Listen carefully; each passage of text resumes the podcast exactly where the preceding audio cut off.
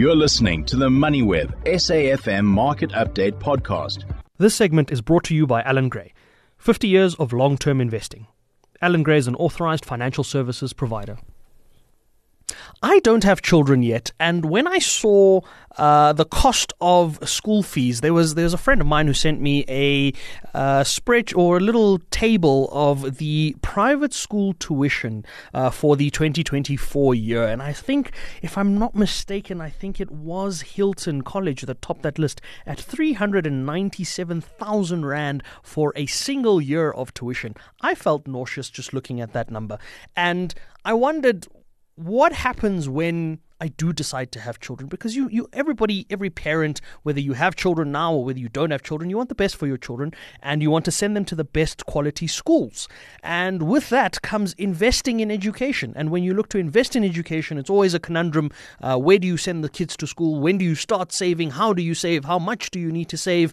And there's so many different questions. And hopefully today we've got those answers or at least some of those answers. I'm joined on the line by the group savings and investment specialist at Allan Gray Misha Townsend to take a look at uh, investing in education and investing in the best education. Uh, good evening, Misha. Thanks so much for taking the time where do you start where you when you think about um, educational investments? And especially if you're looking at it from a long-term perspective as someone as i said who who hasn't got children yet these questions come up and you say okay do i then start a portfolio when uh, the child is born? Do i then build a portfolio? Um, and how is that portfolio going to be managed? And wh- where do we start with this whole conversation Thanks, Jimmy. So that's some great questions. So with most types of investing and sort of saving for education being no different, the general rule is the earlier you start saving, the better. So some people might start from the day their child's born. Some people might even start before the child's born. Mm. Um, but really, what's important here is that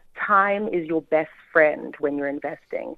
So the longer the period you have to save, the more time your money has to grow. So yesterday is always the best day when you could have started saving, really. and time being your best friend means that inflation becomes your greatest adversary because over time the the inflation rate will aim to erode the the savings that you build up or the investments that you build up. And it's always important when looking at your investments to take that into account isn't it?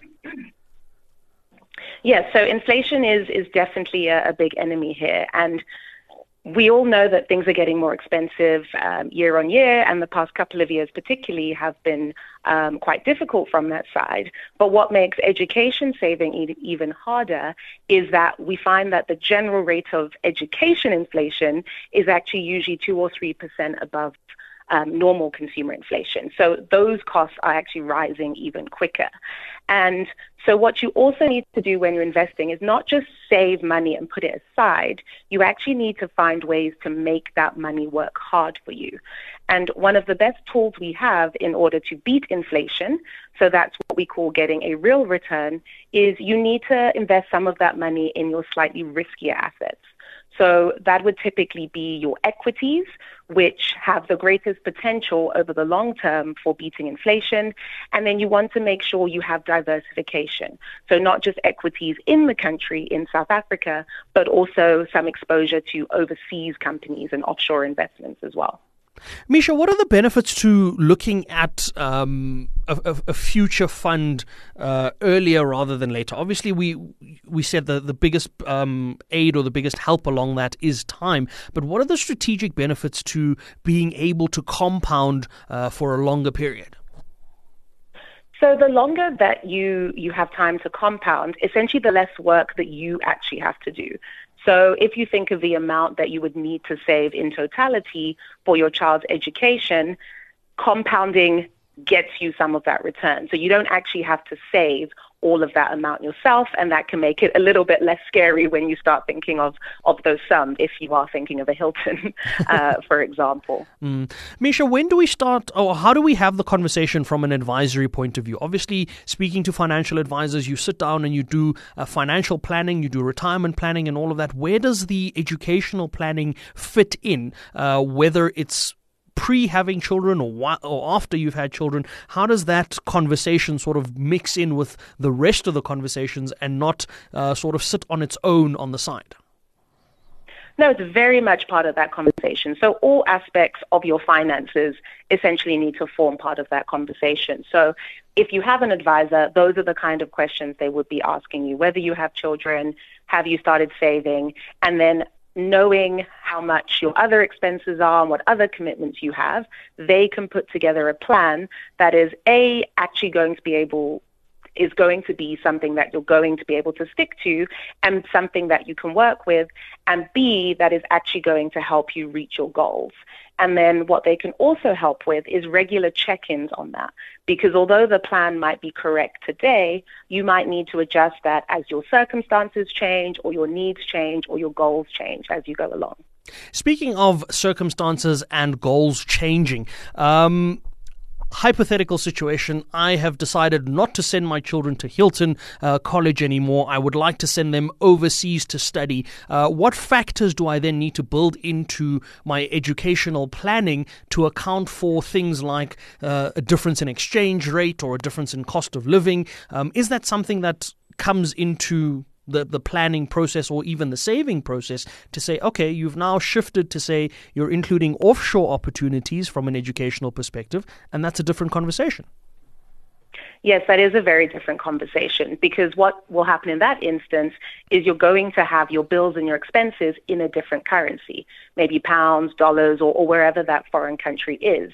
And over the past several years, the rand has been depreciating year on year. So every year you need more rand to buy one dollar. So if you are going to have bills in a future currency, you want to have some savings and investment in that future currency. And that makes the, the spending a little bit more palatable. So that's where you would start to build up an offshore portfolio and have some exposure to those offshore investments and offshore currencies. I suppose that also it does carry a lot of benefits to build an offshore portfolio, even if you are staying onshore, because if the anticipation is that the rand will continue to weaken, it then means that your future currency would effectively remain stronger than your local currency. Is that not the case? That is very much the case. And so it's never it's never a bad thing to have more options. So having whether that pot ends up actually being for education, it does mean you have this rainy day pot that you can use for something else if the rand does continue to weaken. Misha, where do we get started with all of this? Um, do, do we speak to a financial advisor first? Do we start looking at schools to identify what we want to set the goal as? Or um, as you said, it's it's never too early to start. But where? Yeah, you can definitely if you if you already have a financial advisor, you can start having those conversations with them, uh, and then they can sort of guide you as to what information you start need to start needing to collect.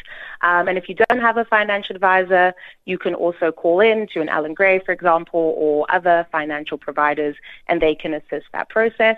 Um, you know, the more information you have, the more research you can do, the more power you will have the more power you will have. Time is your friend. Make the most of it. We'll leave it at that, Misha. Thanks so much for those insights. It's Misha Townsend, Group Savings and Investment Specialist at Allan Gray, joining me to take a look at investing in education.